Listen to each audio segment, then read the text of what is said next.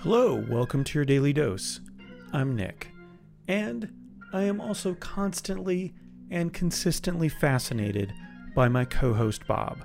He makes everything from improv performance to drawing to being kind seem effortless. On this episode, we discuss his approach to one of his many talents, public speaking, and how it differs from other speakers out there. Enjoy. As a professional speaker yourself, you're seeing people who have caught something, caught some sort of lightning in the bottle. Yeah.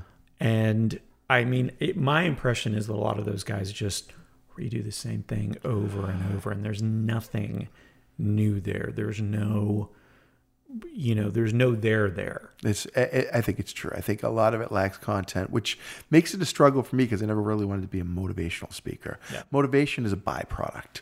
You know, what I want is to be a teacher. I want people to to learn what I've learned, and even though sometimes it comes off like a bunch of well organized bumper stickers, um, it's serious stuff that I've learned. You know, that I want to put out there. And I once uh, I once met Stephen Kiva uh, when I worked at uh, Orlando Health and got to spend some time with him in the room. And amazing spirit, brilliant, brilliant man who knew how to whittle it down to the most important elements of life.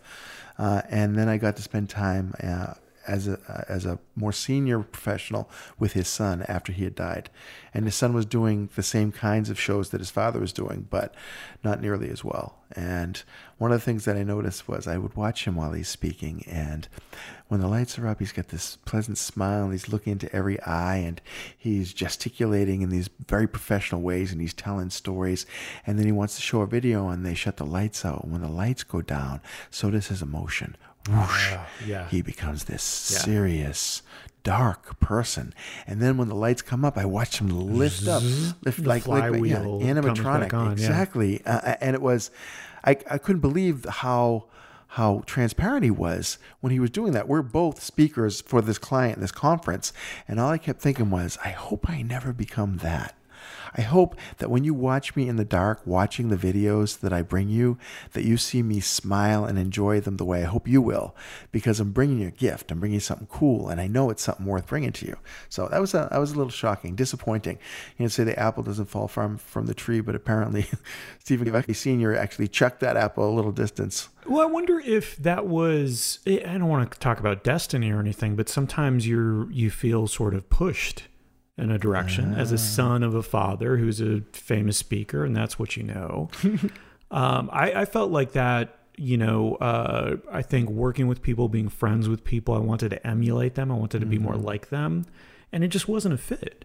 Yeah, Like yeah. it, I was never going to be this person. As much as I put this person on a pedestal, I will never be that. yeah, And so that's a that's a tough realization sometimes because if you really think this person is that great, and whether you emulate a friend, uh, a coworker, a boss, or you know Steve or Richard Branson, which you should probably not emulate him. I would love to emulate him. Well, I mean, there's certain things. Yes, I would love to emulate yeah. the billions of dollars, but uh, uh, there's also Yeah, some jet skiing stuff. naked Yeah. in the Caribbean. That that's kind of fun too. Uh, but you say emulate. I think I don't like emulation. I, th- I look at it this way: emulate, right?